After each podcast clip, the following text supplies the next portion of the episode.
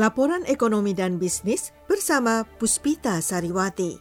Perusahaan Walt Disney Company sebagian akan membuka kembali taman hiburan Disney Springs dan kompleks perbelanjaannya di Resort Walt Disney World di Florida pada 20 Mei dalam pernyataannya hari Sabtu malam.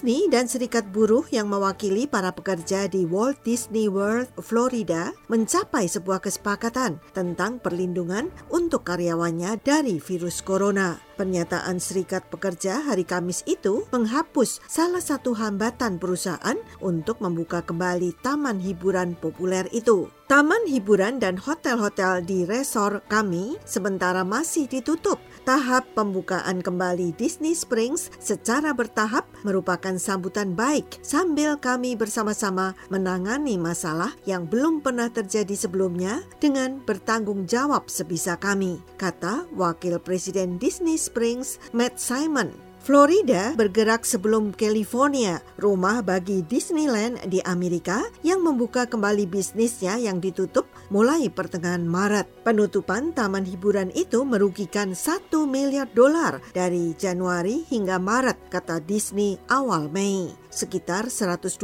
ribu pekerja perusahaan dalam status cuti tidak dibayar. Banyak dari mereka adalah para bintang atau pemain pertunjukan di taman hiburan Disney raksasa taman hiburan ini mengatakan sedang menerapkan langkah-langkah keselamatan dan perubahan operasionalnya seperti pilihan pembayaran tanpa uang tunai atau tanpa kontak antara pembeli dan kasir, persyaratan untuk memakai penutup wajah yang memadai, pemeriksaan suhu, praktik jaga jarak sosial, peningkatan prosedur pembersihan dan disinfeksi beralih ke industri mobil. Pabrik mobil Fiat Chrysler atau FCA mengukuhkan permintaan untuk mendapat pinjaman dari pemerintah Italia guna membantu sektor otomotif meluncurkan kembali produksinya dari penutupan akibat virus corona. Langkah itu memicu perdebatan di Italia mengenai apakah pinjaman itu harus diberikan untuk perusahaan yang kantor pusat resminya di luar negeri. Dalam pernyataan Sabtu malam, FCA mengatakan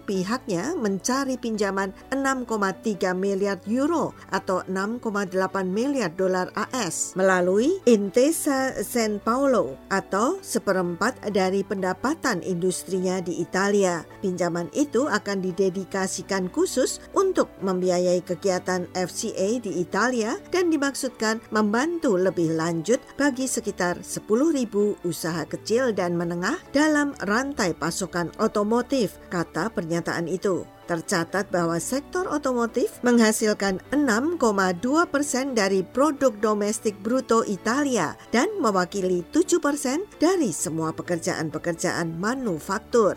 Puspita Sariwati, VOA, Washington.